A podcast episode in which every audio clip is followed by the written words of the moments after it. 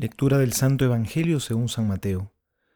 En aquel tiempo se acercaron a Jesús unos fariseos, que para ponerlo a prueba le dijeron, ¿Puede uno repudiar a su mujer por motivo cualquiera? Él respondió, ¿No habéis leído que el Creador desde el comienzo los hizo varón y hembra, y que dijo, Por eso dejará el hombre a su padre y a su madre, y se unirá a su mujer, y los dos se harán una sola carne? De manera que ya no son dos, sino una sola carne. Pues bien, lo que Dios unió, que no lo separe el hombre.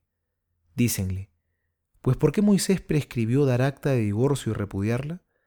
Díceles, Moisés, teniendo en cuenta la dureza de vuestro corazón, os permitió repudiar a vuestras mujeres. Pero al principio no fue así. Ahora bien, os digo que quien repudia a su mujer, no por fornicación, y se case con otra, comete adulterio. Dícenle sus discípulos, si tal es la condición del hombre respecto de su mujer, no trae cuenta casarse. Pero él les dijo, no todos entienden este lenguaje, sino aquellos a quienes se les ha concedido, porque hay eunucos que nacieron así del seno materno, y hay eunucos que se hicieron tales a sí mismos por el reino de los cielos. Quien puede entender, que entienda. Palabra del Señor. Gloria a ti, Señor Jesús.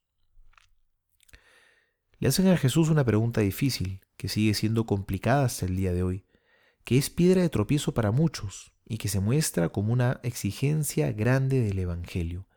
Es la indisolubilidad del matrimonio. Es una verdad evangélica difícil de aceptar en muchos casos, porque si bien el matrimonio ha sido creado por Dios para que los esposos sean muy felices, si no hubo una adecuada preparación y discernimiento, también puede generar mucho dolor e infelicidad. Pero este es un precepto que brota de los mismos labios de Cristo y que por tanto no se puede cambiar así nomás, por duro y difícil que en muchos casos pueda ser vivirlo. Pero hoy es importante preguntarse, ¿por qué Jesús elevó a grado tan alto el sacramento del matrimonio con exigencias tan elevadas? Y es que en el fondo lo que el Señor quiere resaltar es la grandeza de este sacramento. Une tanto a las personas que no hay fuerza en la tierra que las pueda separar, porque en el fondo el matrimonio es figura del amor y de la unión de Cristo con su iglesia, es decir, con todos nosotros. Así están llamados a amarse y a unirse a los esposos.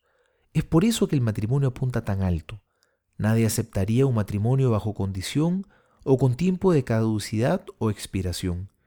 Por eso incluso en los matrimonios civiles se han conservado las palabras hasta que la muerte los separe, porque en el fondo eso es lo que anhela el corazón humano, una unión sin condiciones y para siempre. Algo menos que eso nadie lo aceptaría.